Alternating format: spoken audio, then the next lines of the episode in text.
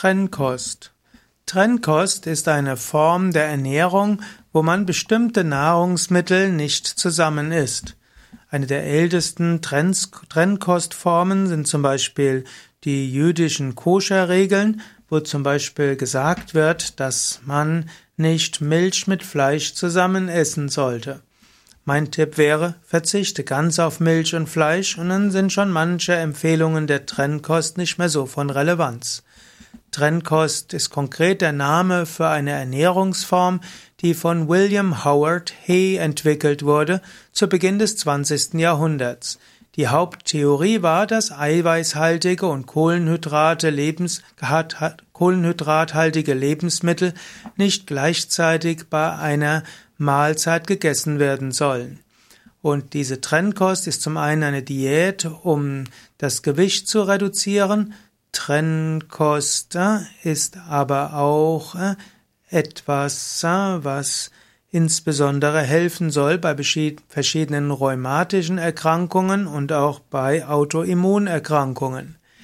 Trennkost hat sich in der medizinischen Forschung nicht als hilfreich erwiesen im Sinne von, der Mensch kann sehr wohl gleichzeitig äh, eiweißhaltige und kohlenhydratige Nahrungsmittel auf sich nehmen, zu sich nehmen. Schon das Baby nimmt ja Muttermilch zu sich und die Muttermilch ist eben ein Kohlehydrat-Eiweiß-Fettgemisch mit Vitaminen und Mineralien.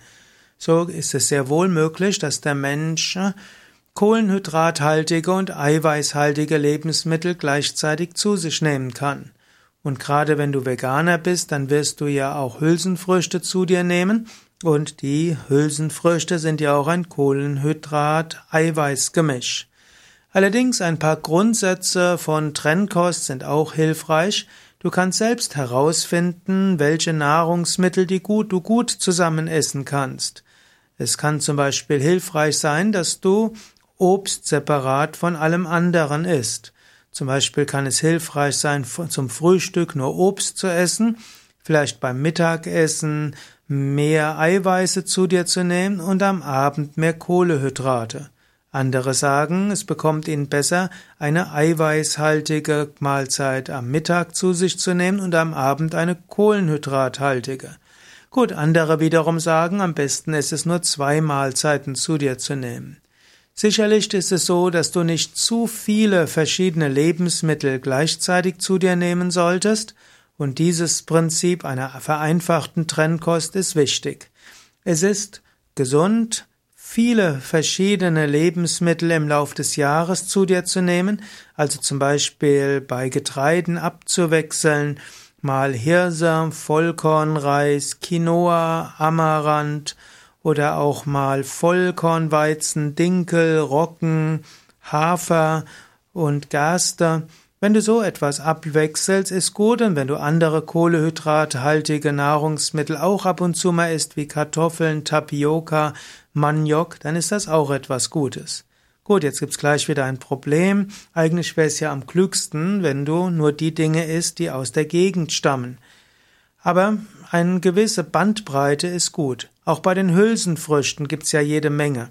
Es gibt Linsen, rote Linsen, grüne Linsen, braune Listen, Linsen, Linsen Dupuis.